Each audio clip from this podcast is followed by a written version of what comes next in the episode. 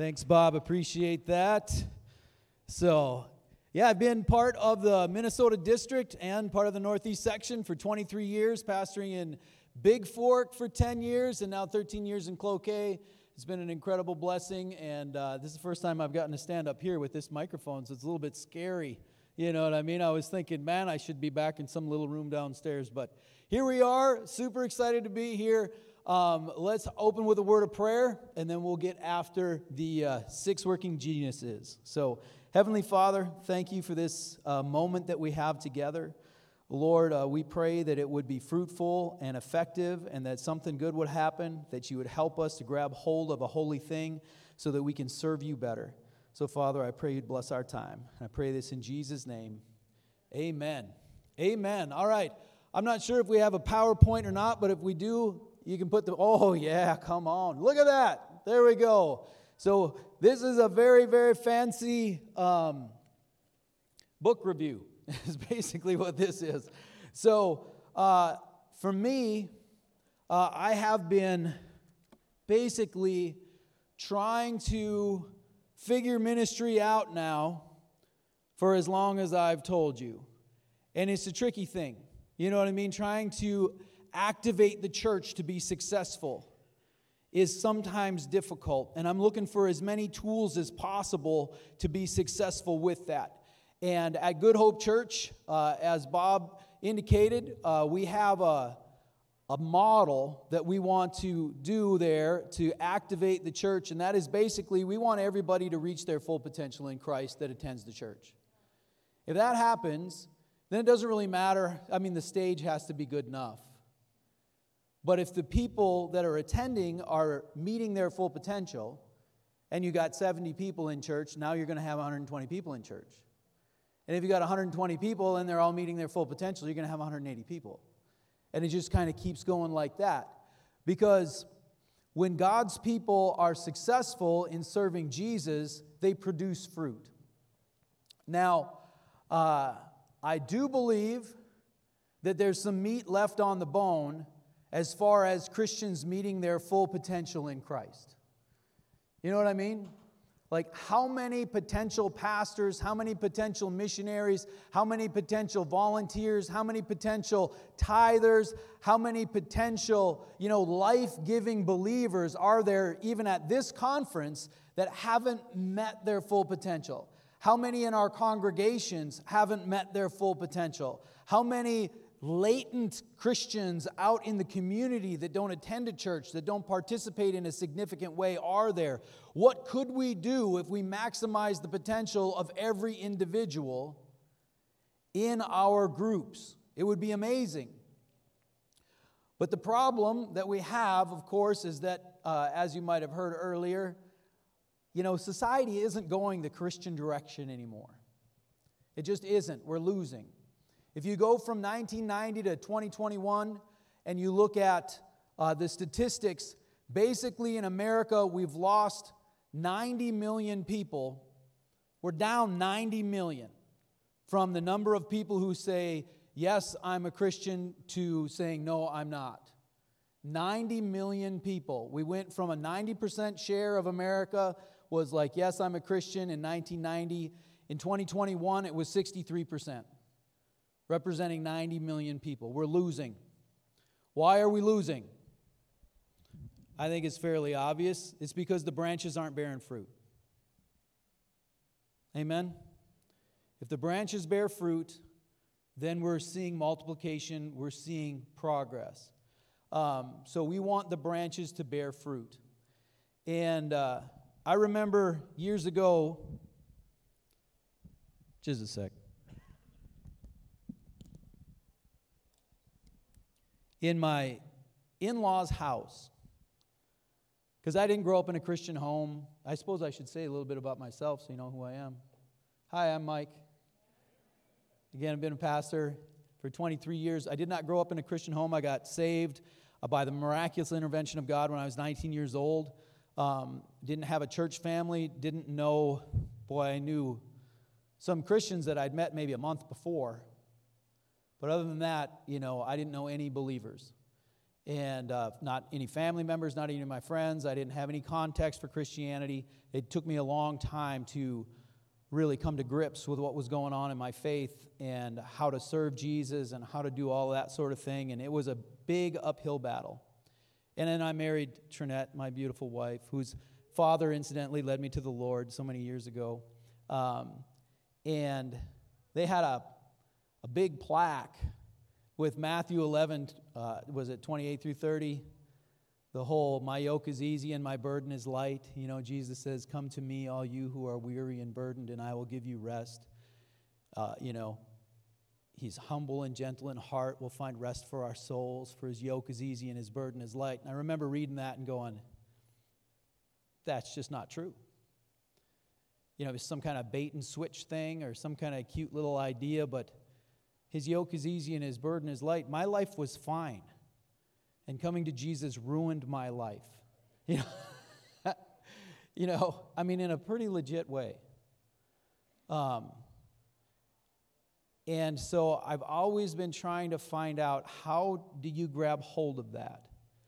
And one of the things that when I was seeking the Lord on, you know, you know, Jesus, I know you weren't lying when you said your yoke is easy and your burden is light, but I'm not finding it. You know, I'm, I'm not even understanding how to get close to that. Um, there was a couple things that the Lord showed me. The first one was if his yoke is easy and his burden is light, that means we got to take the other yokes off. You know, if you want to please people, take those yokes off. You want to solve every problem for everybody, take those yokes off. You need to measure up according to what other people think, take those yokes off. You got that anger and bitterness and the grudges you're holding, you got to take those yokes off.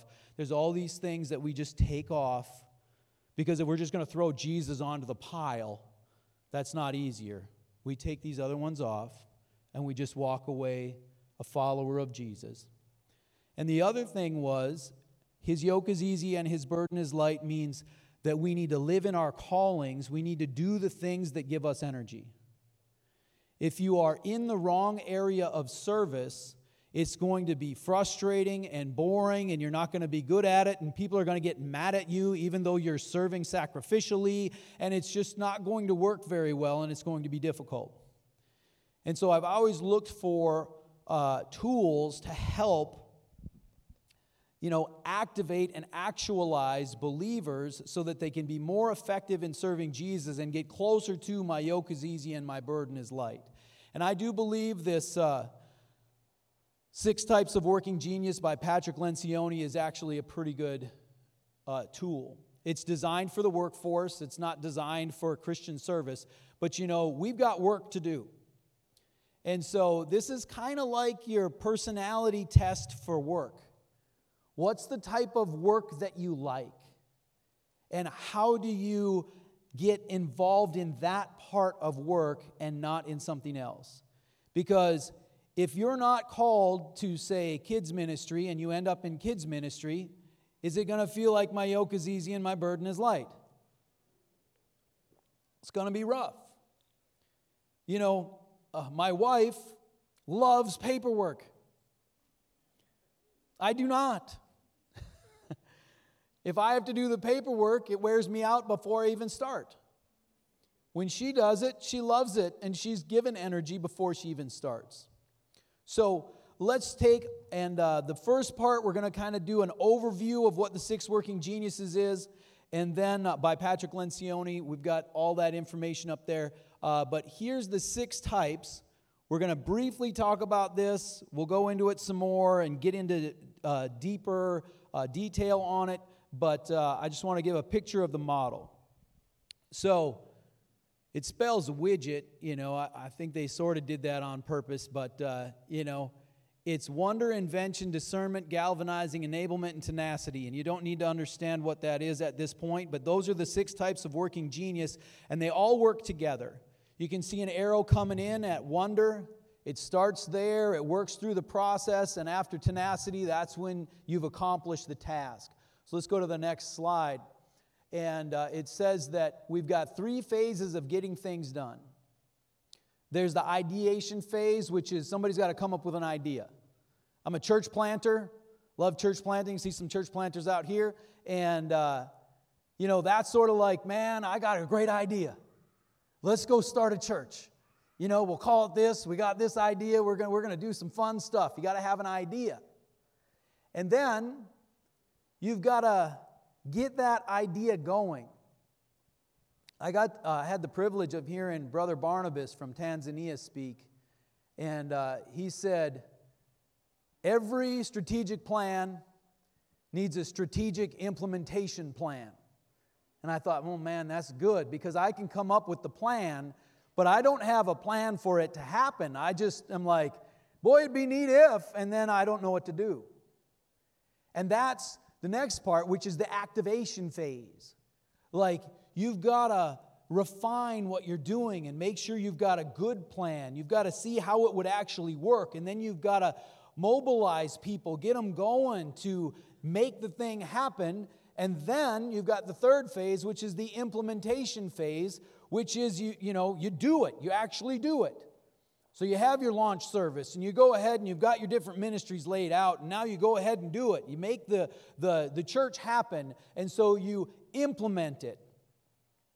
And there are working geniuses in each one of these three areas. There's two in each area.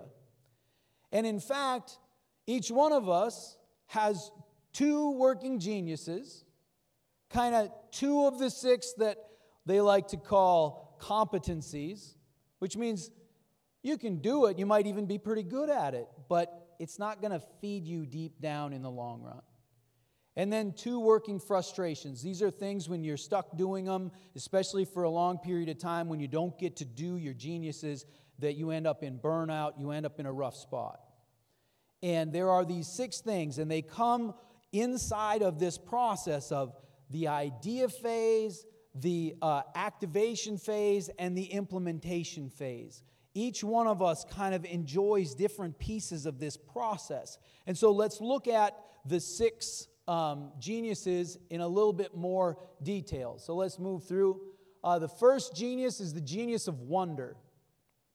My two, just to, to out myself right away, I am a wonder and invention person. These are my geniuses.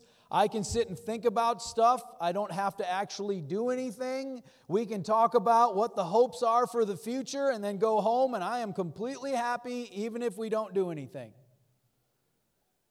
because that's where I'm at. Until after a while, I wonder, how come we're not doing anything? And then, then I get frustrated. But the genius of wonder is the natural gift of pondering the possibility of greater potential and opportunity in a given situation. People with this genius are constantly curious and on the lookout for what could be improved. So, as you, as I mentioned earlier, you know, I'm, I'm, how can we activate the regular believer? How can we get people going? How can we get people serving the Lord and meeting their full potential? I wonder how we can do that. Do we have tools to do that? You can see the wonder in that. And then the next one is invention. You wonder, how do we do this? And then the invention is here's a solution. The natural gift of creating original and novel ideas and solutions. People who have it love to generate new ideas and solutions to problems and are comfortable coming up with something out of nothing. Some people, they're like, You got a problem? Give me a half an hour to think about it, man, and I will come up with a solution. And that's going to be fun. I'm going to love that. Other people would think, oh, you're not going to expect me to come up with a new idea here, are you? Like, I don't want to do that. Some people aren't good at coming up with the idea, but they're good at evaluating the idea. And that's where we get to the next one to discernment. Discernment, the genius of discernment, is the natural gift of intuitively and instinctively evaluating ideas and situations. People with this type of genius have a natural ability when it comes to evaluating or assessing a given idea or situation and providing guidance. So basically, um, you know, I can come up with an idea, because I've been wondering and now I got a plan. And then my wife uh, discerns my ideas. And, so, and sometimes they're not that good of ideas and they need to be discerned. And sometimes it's been actually very helpful learning this process because guess what? Without all six, it doesn't work. It isn't, this isn't like, well, if we just get around people like us, if we just get a whole bunch of inventors together, it's going to work great. You get a whole bunch of inventors together and you have a lot of fun, but nothing actually gets finished and the refining of the process isn't there. So, discernment is very, very important. It's almost like intuition or acumen. Like you can tell what's going to work, you can tell how to shift this so it would work better. You understand how to do that, but sometimes it's helpful for you to have a framework, a thing to evaluate so that you can deal with it, but you don't want to come up with it from thin air, but wow, you can really help refine it. That's discernment. Then, my strongest, uh, the next one, galvanizing. My, my worst frustration is galvanizing. This is, well, I'll just read it. The natural gift of rallying, inspiring, and organizing others to take action. People who have it enjoy bringing energy and movement to an idea or decision. Does that sound like a frustration for a church planter? I tell you what, if you can't rally a group of people, you're planting a church by yourself. So that's dangerous. So, you know, what do you do? This galvanizer, this you know, almost like a, a salesperson, somebody who can go get some people and can, you know, like, ah, I don't know, man. And you're like, no, no, it's going to be awesome. Come on. And they can talk people into things and they can get them excited about something they weren't excited about a while before. And, you know, like that is down on the bottom. You know, when I was in Big Fork, I don't think we invited anybody to church until the third year. The first reason was because church, we were just bad at it. You know, we weren't good at doing church. He passed in Big Fork too. So anyway, uh, you know, we just weren't very good at it. And so you don't want to invite people, and then they see how bad you are, and then they talk about you around town, like, wow, they're really bad at that. You know, like, so you don't want to invite people for that reason. But also, I'm just terrible at galvanizing. It scares me. You know, if, if I'm trying to sell something to somebody and they're like, well, I don't really want that, I'll be like, oh, well, you shouldn't get it then. You know, like, I think, I think we're done here. You know, like, I'm just very bad at galvanizing. It's not my thing, but for some people, they're like, oh, yeah, give me a room, give me a person. I want to talk them into something. I want to, I want to get them excited. I want to do that. I am better at that with a group than I am one on one. In fact, in a group, I can do wonder and invention in front of everybody, and then people take it as galvanizing because they're like, yeah, we should do that guy's invention. You know, we should, we should do that. But that's galvanizing. Then enablement is the next one the natural gift of providing encouragement and assistance for an idea or project. People with this type of genius are quick to respond to the needs of others by offering their cooperation and help with a project, program, or effort. So if somebody comes up to you and says, Hey, I really need some help with this, uh, can you help me with? And then you're like, Oh, yeah, for sure. What is it? You know, I don't even know what it is yet. I, I will help you because I just get fed by helping other people. This is the support person. This is the person who's like, you know, I will do the thing that you need done because I care about you. I love you. I want to help you. You know, I'll be there for you. And they're like, Yeah, I did what they needed me to help them with. This is enablement. I like the word support, but it doesn't spell widget. So, uh, enablement is what they have here. So, and then the last one is tenacity. So, the last genius, the natural gift of pushing projects or tasks to completion to achieve results.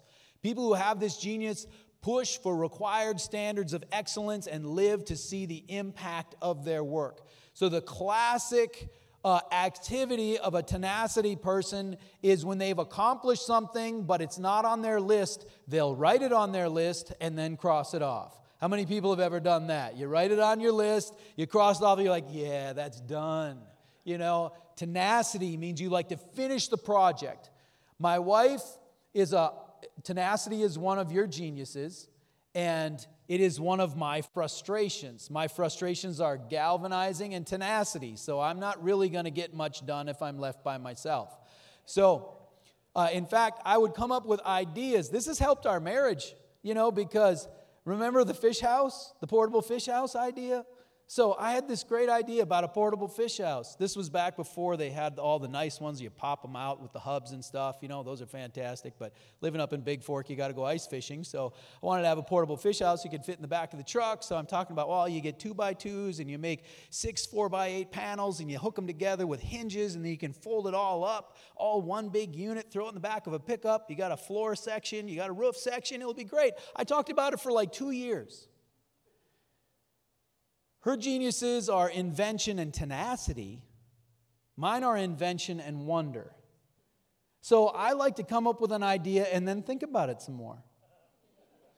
And then, you know, idea, think about it. Her deal is idea, do it.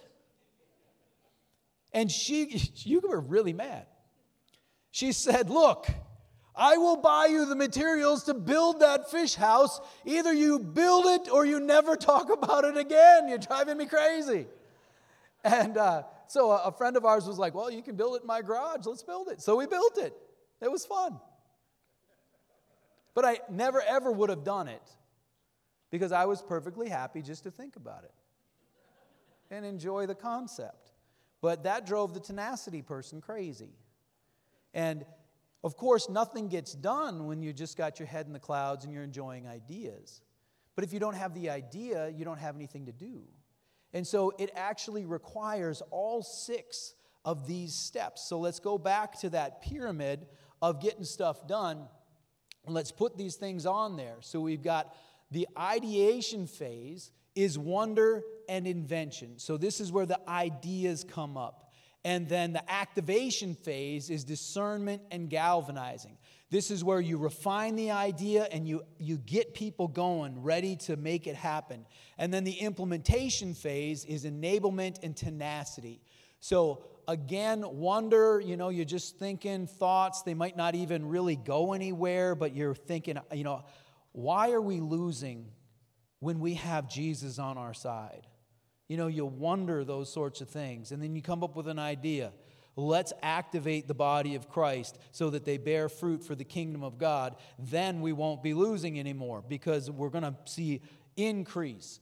And then somebody has to say, well, you know, how exactly are we going to do that? You know, what's the process for that? You know, what do you need to do?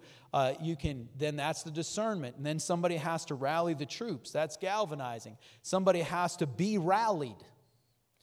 That's enablement. And then somebody has to just really enjoy finishing the job, and that is tenacity. And you can see fewest people need it at the top, and most people need it at the bottom. One of the ministries that I find most powerful is, is the greeters at church. Uh, any greeters in here?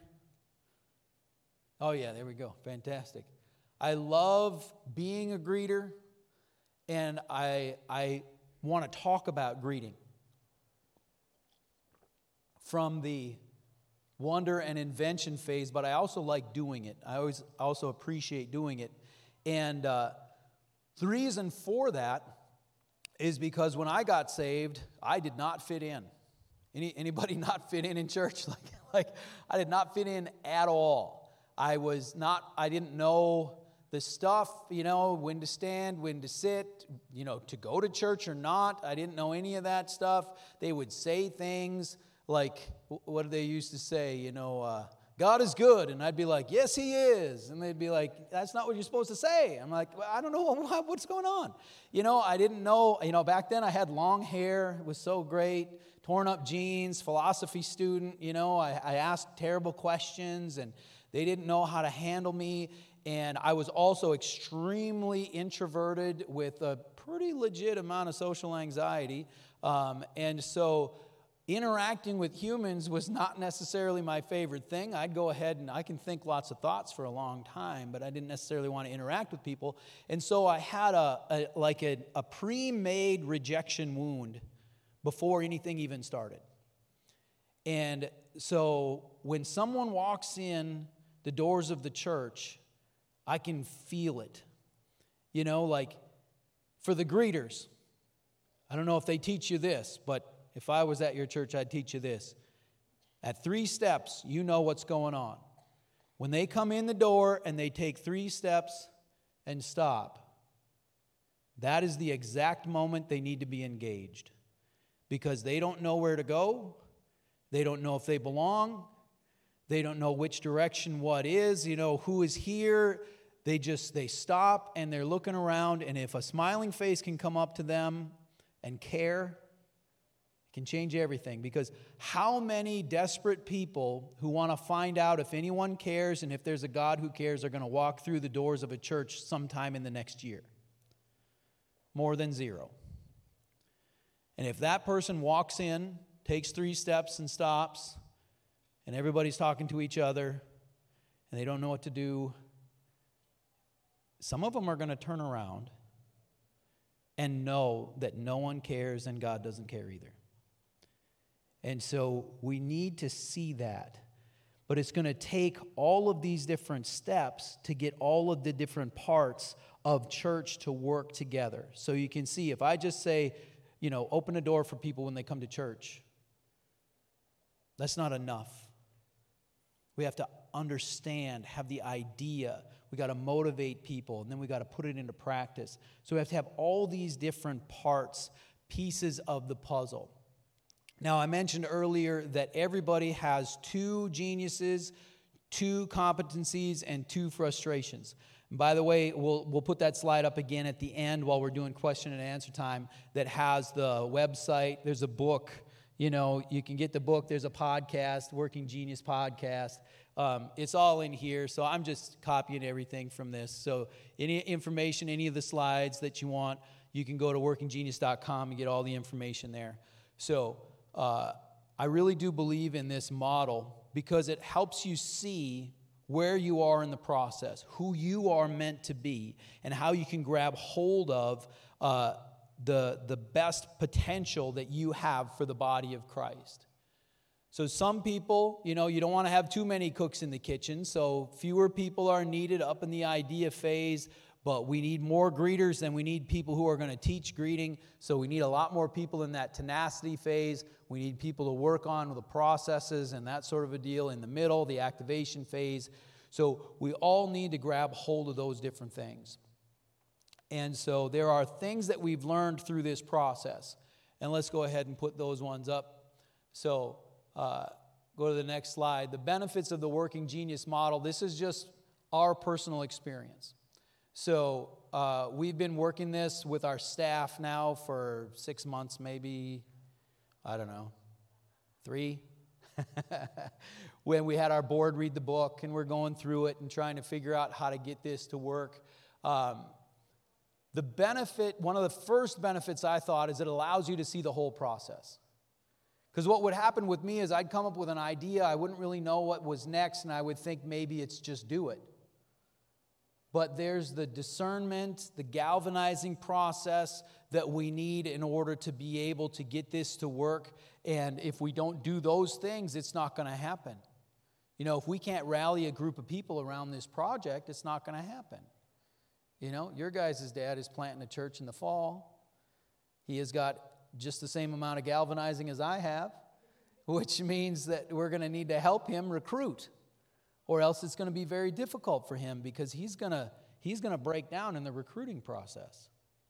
And so we need more people there. It takes the whole process for this to work. So you just don't take somebody who doesn't have galvanizing, motivate them, and now they're trying to do something they're not good at and they don't have a proficiency for. It's like, well, guess what? You need to find some recruiters then. You need to go to the area where you're planting a church and find two or three people and give them a list. We need the, these volunteers. We need these people to do this thing. And you go send those two, three people out there to find as many people as they possibly can, and they'll bring them to you. And now somebody else is doing the galvanizing. And there's a few people out there that are like, oh, yeah, I want to go find some people. I'll do that for you. You know, if they're enablement and galvanizing, they'll be like, I'd love to help you with that. And I love talking people into stuff. And then they'll go do it, and you're not going to get wore out. But you got to see the whole process. Another thing that we see in church planting is, uh, you know, that, that third one, which uh, my wife and I uh, sometimes refer to as wet blanket. I refer to it as wet blanket. We did score the same on discernment, by the way. It's just a, my wonder and invention are so high. uh, that discernment is just pretty far away from those two. Uh, and it, you know, just that I don't want to evaluate it, I want to dream about it. I don't want to say, well, this part of it probably isn't going to work. And, you know, do we really have the horsepower to do that? I just want to think, you know what would be awesome? A hot air balloon ministry. That'd be fantastic. And then we can enjoy the whole idea. Like, it'll be up in the sky. We'll spell Jesus. It'll be fantastic. You know, like, and of course, that is not ever going to happen. And somebody has to say, well, how much is that going to cost? Do you really have access to hot air balloons? You know, like, uh, and I'd be like, no.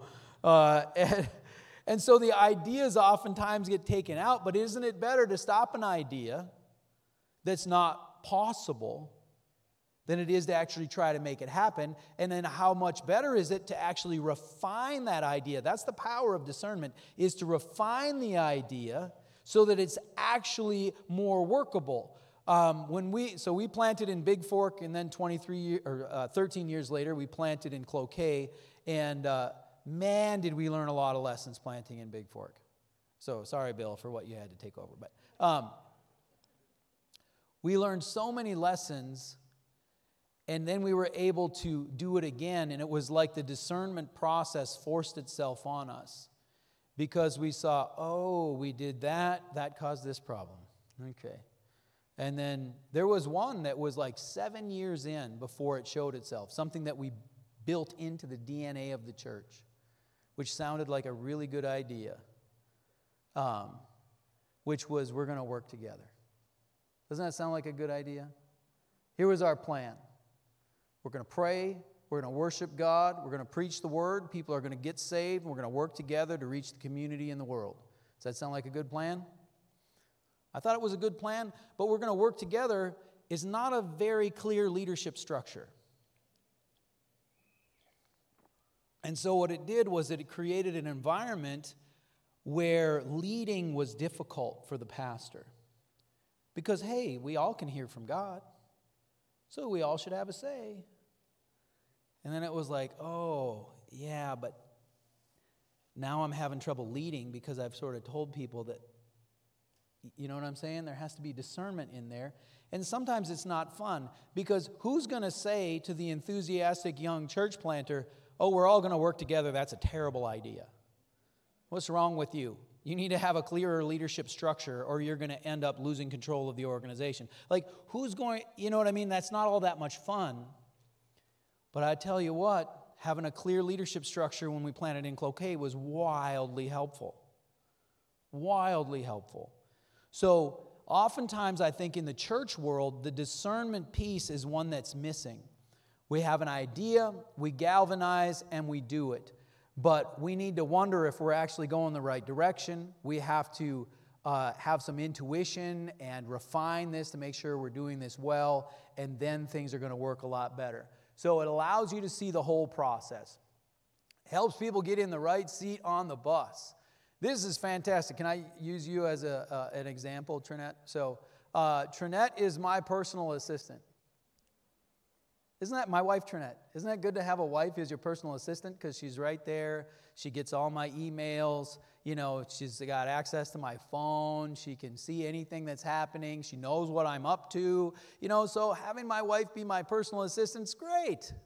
Except for enablement is her working frustration. Her, er, she just hates helping people on their terms. so is that good for a personal assistant? Not really we're going to be making some adjustments. That's going to be helpful. So, and it'll be helpful for you too. Because here's the deal when we're in our right spot, it works and it flourishes. And we're not in our right spot, it's hard and it's difficult. And God has gifted each one of us in different ways, and we need to lean into our giftings, not force ourselves to do things that aren't who God created us to be. Now, Occasionally, you know, you got to make it happen. I'm not saying you don't have to make it happen sometimes. But if you're always making it happen and you're never walking in your giftings, boy, you're, you're not going to last. So it helps people get on the right seat on the bus, which leads us to curbs burnout and frustrations at work. Um, so, curbing burnout. I'm going on sabbatical on Monday, so I guess uh, I'll, I'll curb burnout that way. But the reality is, is you can't rest your way out of burnout. Um, I've taken, you know, like two days off and then gone back to work and been like, oh no. And I'm like, I'm rested up. Why, why am I already tired before I've even started doing what I need to do today? It's because the things I need to do are things I hate doing, I'm not good at, and they just kind of suck the life out of me. We can help curb burnout by trying to minimize the amount of time we have to spend in our working frustrations and maximize the amount of time that we have in our working geniuses. So, for me, wonder and invention, I always used to feel guilty for spending time wondering. You know, like, what are you actually doing? I grew up in North Dakota, you know. North Dakota and Minnesota are a little bit different. Uh, here was, I don't know. Uh, let me know if the Minnesota people know this. Do you know what the welfare system is in North Dakota? Across the river. That's the, that's the welfare system. And like, go to Minnesota. If you want some help, go over there. If you want to work, you stay here. That's the mentality. And so I grew up with a work mentality. You know, you do things. At the end of the day, if you haven't earned your keep, what good are you? you know I mean, that's, that's the reality of it. And so, wonder. I don't know, I thought about stuff. Didn't feel like I was doing anything. And so I only did that in my free time.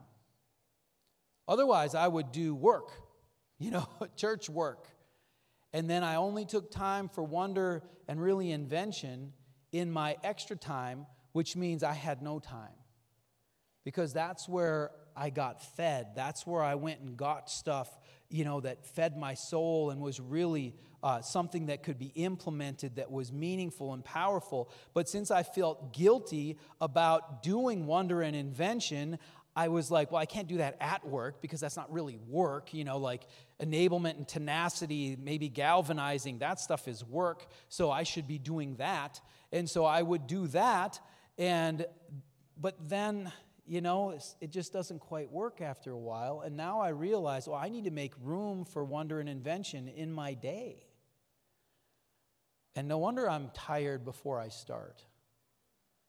Um, so, it helps us to uh, get rid of those things that feed burnout. And I don't think you can rest yourself out of burnout. You need to add fuel by doing your geniuses.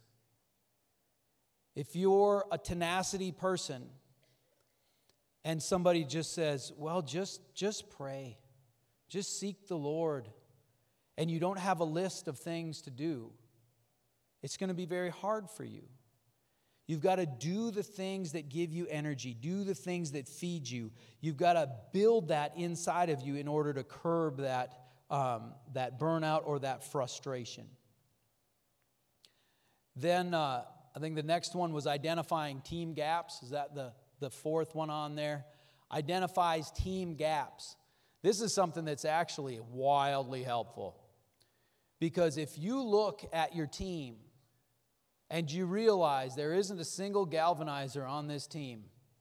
There isn't anybody that can talk anybody into anything or rally the troops, and we need 50 volunteers to make VBS work this year. And guess what? It's just going to be us in the committee doing it again because we can't recruit anyone. Now, all of a sudden, you realize, oh, we don't have a galvanizer. We don't have someone who can bring this to to the people to activate them into participating. And so then the committee ends up doing all of the work without activating people into it. But guess what? There's somebody who's pretty excited about finding 40 volunteers for your VBS. And if, if you can get that person into doing that and they succeed and you just are like, wow, you did it. You've changed our lives. You know, like VBS is the greatest thing ever now then all of a sudden now you've got something. Like I talked about, if you don't have discernment, then all of a sudden you can have a lot of problems. You can identify the team gaps by working through this six working geniuses model.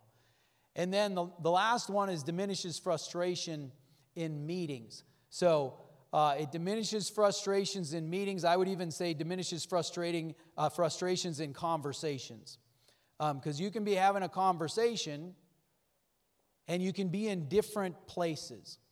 One of the ways they describe it in the Working Genius podcast and in the book is different elevations of work. So wonder is like the 50,000 feet, you know, like you're, you're way up there, you're just kind of looking at everything. And then it is all the way down to uh, tenacity where it touches the ground. And if you're having a conversation and you start with wonder, and then you come up with an idea, that's, that's nice. And then you have a staff meeting and you talk about how to get it to work. Here's how we're going to make, you know, we want to have a VBS and whatever it is. And okay, well, what's it going to look like? And you do that, and then you start gathering volunteers and you're getting ready to go. And then all of a sudden, the wonder inventor guy says, Well, maybe we shouldn't do a VBS, but we should try something completely different. And you're a week and a half away from the VBS. Well, now, wonder and invention are a real problem. And it can also be the case with discernment. Like if I'm wondering, you don't want to discern that yet. You know, don't poke holes in the wonder. We're just going to float around. If you poke holes in it, then that's no fun. But when once we get to the invention and we need to actually realize, okay, we're getting to the place where pretty soon we're going to start recruiting people, well, we better figure out what the gaps are, what the things aren't, aren't going to work are. We've got to get that going. And, and there's people that got to be pulled in to solve that problem. We've got some people on staff that, uh, that don't have that, that discernment, like that desire to hash it out and make sure that it's actually going to work. You know, like, let's do the event. Yeah, okay, let's go get some people. Like, no, oh, wait, wait. What's the event going to look like? Who, who's your target audience for your event? How much is it going to cost? You know, like, ah, you know, and then that sucks the life out of the, the wanderer and the inventor because they're like, oh man. Well, that's where you hand it to the discernment person. Hey, you go figure out all the little details of how this is actually going to work before we take it and start recruiting volunteers because we'll be in a, in a tough spot. But if you know that there are these six things, then you're not going to be as frustrated by the process. Like, I don't want something to fail, I want there to be good discernment. But if I'm wondering, I don't want to be discerned. But also, if we're activating people, if we're if we're finding volunteers and I bring us back up to wonder, you know, is this really even the right direction? Like now that messes up all the other people that are participating. So we don't want to get on the wrong elevation, you know, get into the wrong place. So it really helps diminish frustrations in meetings. I'm going to invite my wife Trinette up here and we're going to tell some stories. All right, you ready? She thinks so. I'm galvanizing. All right, very good. okay. Which is a sometimes you got to do your frustrations. So, we're just going to tell a couple stories and then we're going to uh, have some q&a um, you were talking to someone about making a sign for the church. We have this wildly talented person who actually uh, went to art school and like he's like a fixes things. He's like a mechanic guy, but he went to art school, so he likes to work with metal and all these sorts of things. He's super cool. And uh, we needed a sign. You want to tell that story about the sign? Sure. All right. Look at that. So every, it, it, it worked at first. I would I get, give him an idea and he would create this amazing thing. But I'm an inventor, so I would say, hey, I want it to look like this, and I want this, and add this, and here's a picture of what I want. And he'd be like, okay. And then event, or he would pass me off to somebody else rather than create it. And I kept thinking, what is the deal? And then somebody else on the team would be like, I need something that's like this. And he'd be like, okay. And he'd be all on board. And I'm like, what is it about me that. Right. Because someone else would say, you know what, I need something eye catching that's, that's really going to lead people over to this part. And he'd be like, okay. And, and he'd be so excited and he'd you know, he'd get his little machine that's cutting metal out and he'd do all this stuff and it'd be awesome. And then Trinette would talk to him and he'd be like, eh.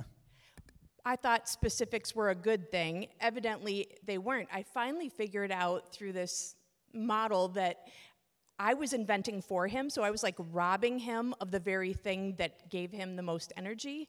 And it was, um, it was like, bing. And I, I said to him, I know what it is now. I, you know, we, I hadn't even talked to him about it, but it, it like the light bulb went on for him too, because every time that I would try to get him to do something, I was taking all of the joy out of it by creating it for him. And that's no fun. And I think his enablement was way down here. Yeah. Exactly. I think enablement's a working frustration, but invention is a working genius for him. And so we were unintentionally robbing the invention part from him and forcing him into enablement where he would have been able to come up with the creative idea and with the tenacity make it happen and it would be awesome and we just need to let him do that and not take too much control of the situation so that was a fantastic thing to learn very very helpful um, one time we were having an argument Bec- yeah, I know it's terrible, isn't it? Uh, we've been married, how long is it now? 30, 32 years this summer? Yeah. So the joke I always make is, you know, celebrating 24 years of wedded bliss on our 33rd anniversary, you know.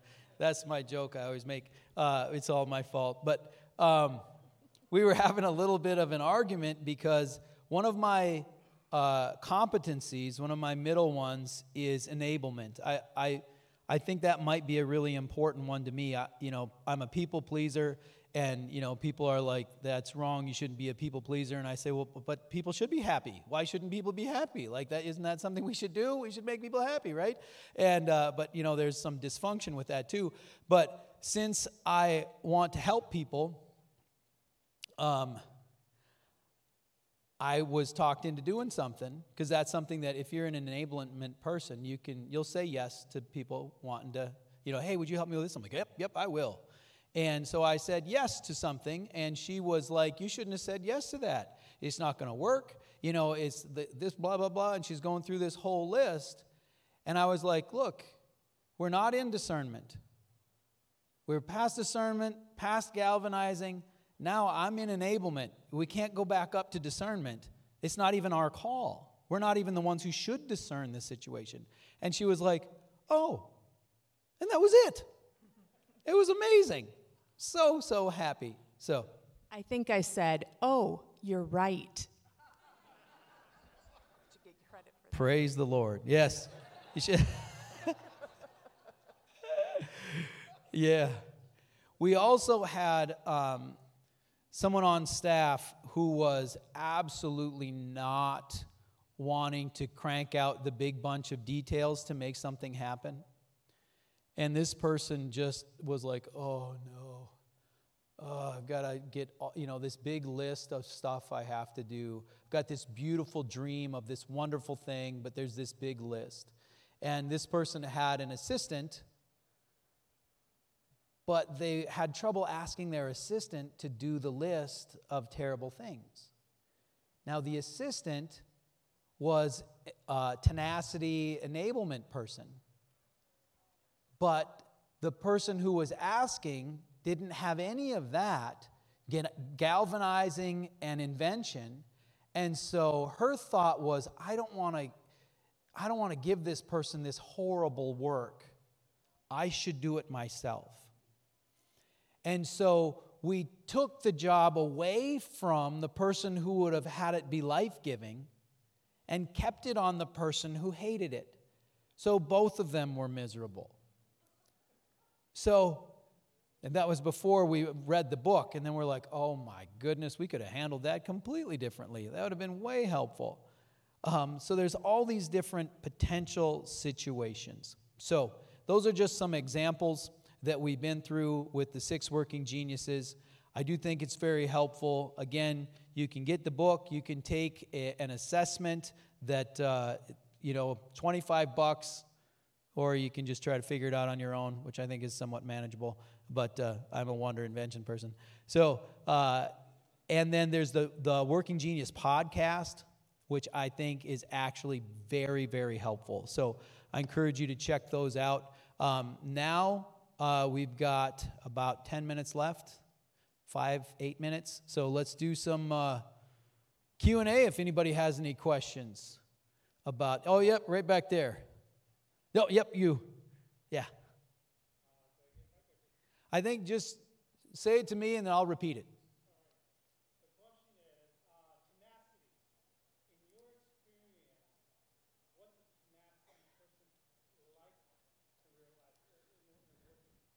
Okay. What is it?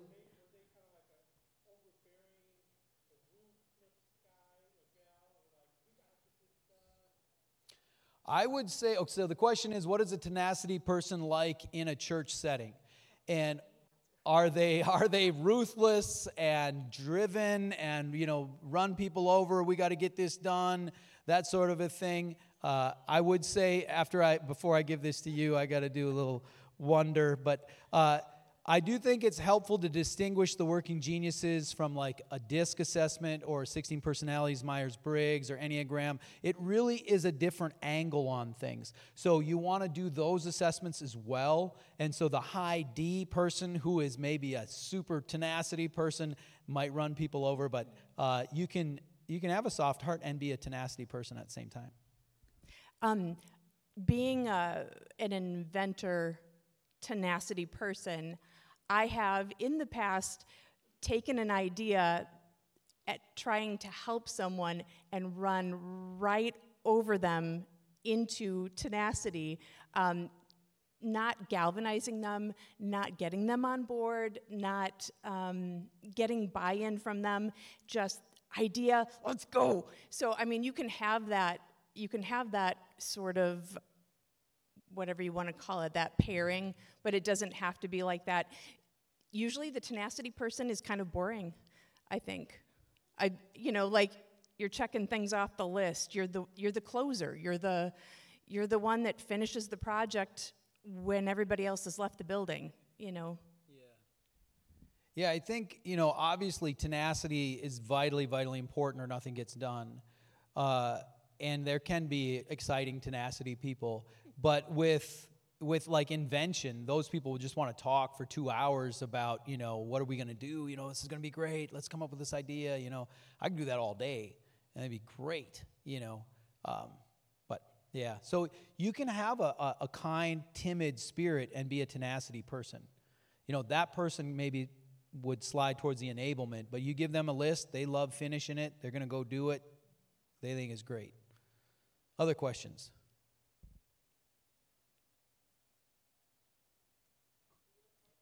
Am I a coach? I am not. I am not a certified Six Geniuses uh, coach. They do have those.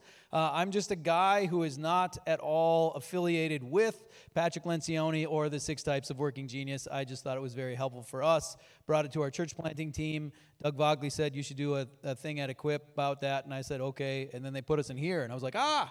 But that's basically the process. Yeah. So I am not a coach.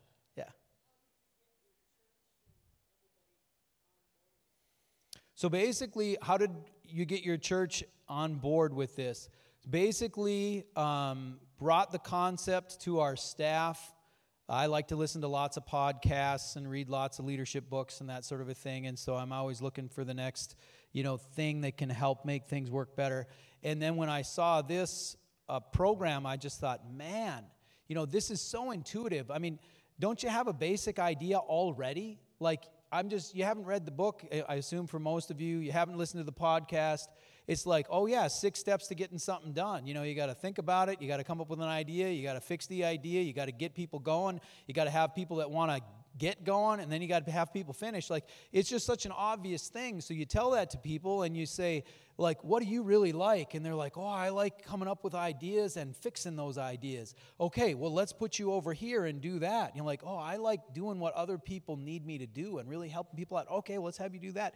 Then all of a sudden like it just is easy to participate in. It's easy to understand. It's easy to get people excited about it because they're like yeah i hate doing that. And if you can find a way for me to not have to do that then i'm thrilled you know? So so basically that was our process uh, for our church was I just started talking about it. We had the, the staff do it. We had the church board go through the book and discuss it, and then we're kind of bringing it to teams and stuff. Do you have a question? Yeah. Or yeah. It's you, yeah, with the hat.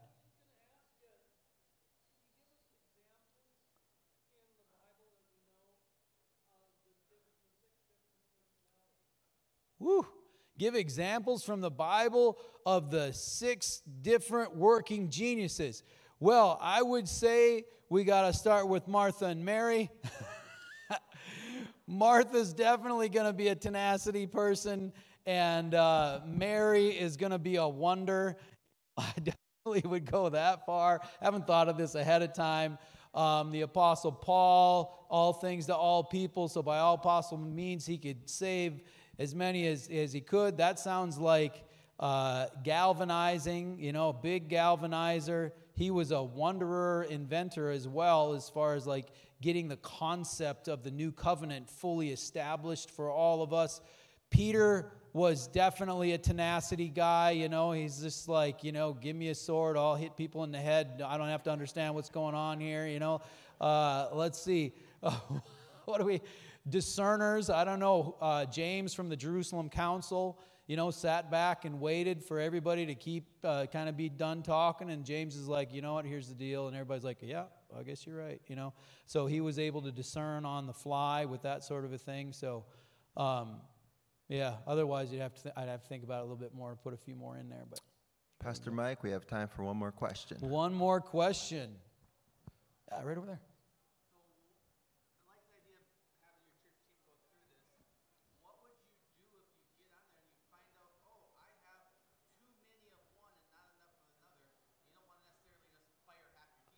Yes, very good. What do you do if you have too many of one and not another and you don't want to fire anybody? Well, there's a, actually quite a few things that you can do about that. You may have volunteers in your church or organization who are able to come in for a short period of time because, especially with wonder, invention, and discernment, it doesn't necessarily have to be like 40 hours a week of figuring that out. You know, like, hey, you know, you're, you're a business person who's got great discernment, great acumen. Here's an idea that we've got. Would you spend an hour with us refining it and, and figuring out how it would work the best? So you might have to outsource, find some people to do things, but uh, uh, it is very helpful just to know. So going through the assessments, 25 bucks a shot if you go through them. Um, so we kind of just try to figure it out on our own. But uh, if, if, you know, if we're going to have 300 people go through it, you know, we're not doing 25 bucks a shot for that. So, um, so sorry, Patrick. But um, uh, yeah, that's kind of the important thing is you can outsource some of that as well if you know what you're looking for.